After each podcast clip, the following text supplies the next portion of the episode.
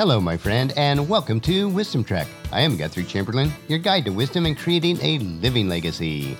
Thank you for joining us for our five-day per week wisdom and legacy building podcast. This is day five hundred eighty-seven of our trek, and it's time for our three-minute mini-trek called Wisdom Unplugged. This short nugget of wisdom includes an inspirational quote with a little bit of additional content for today's trek.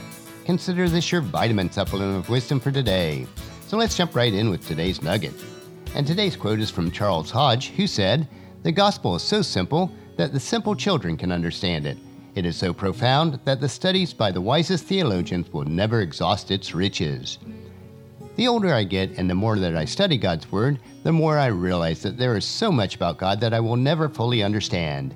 As Romans chapter eleven verses thirty-two through thirty-five tells us, "Oh, how great are God's riches and wisdom and knowledge! How impossible it is for us to understand His decisions and His ways.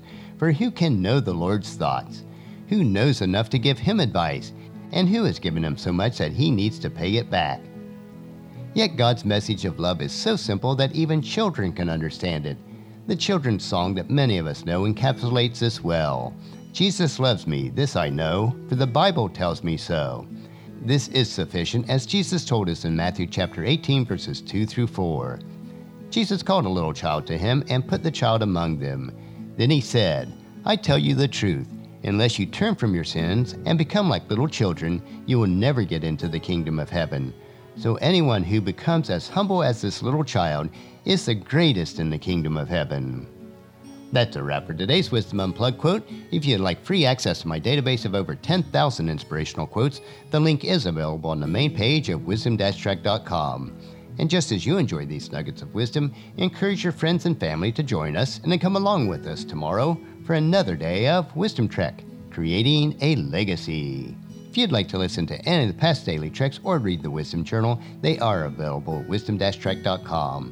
You can also subscribe at iTunes or Google Play, so that each day's trek will be downloaded to you automatically.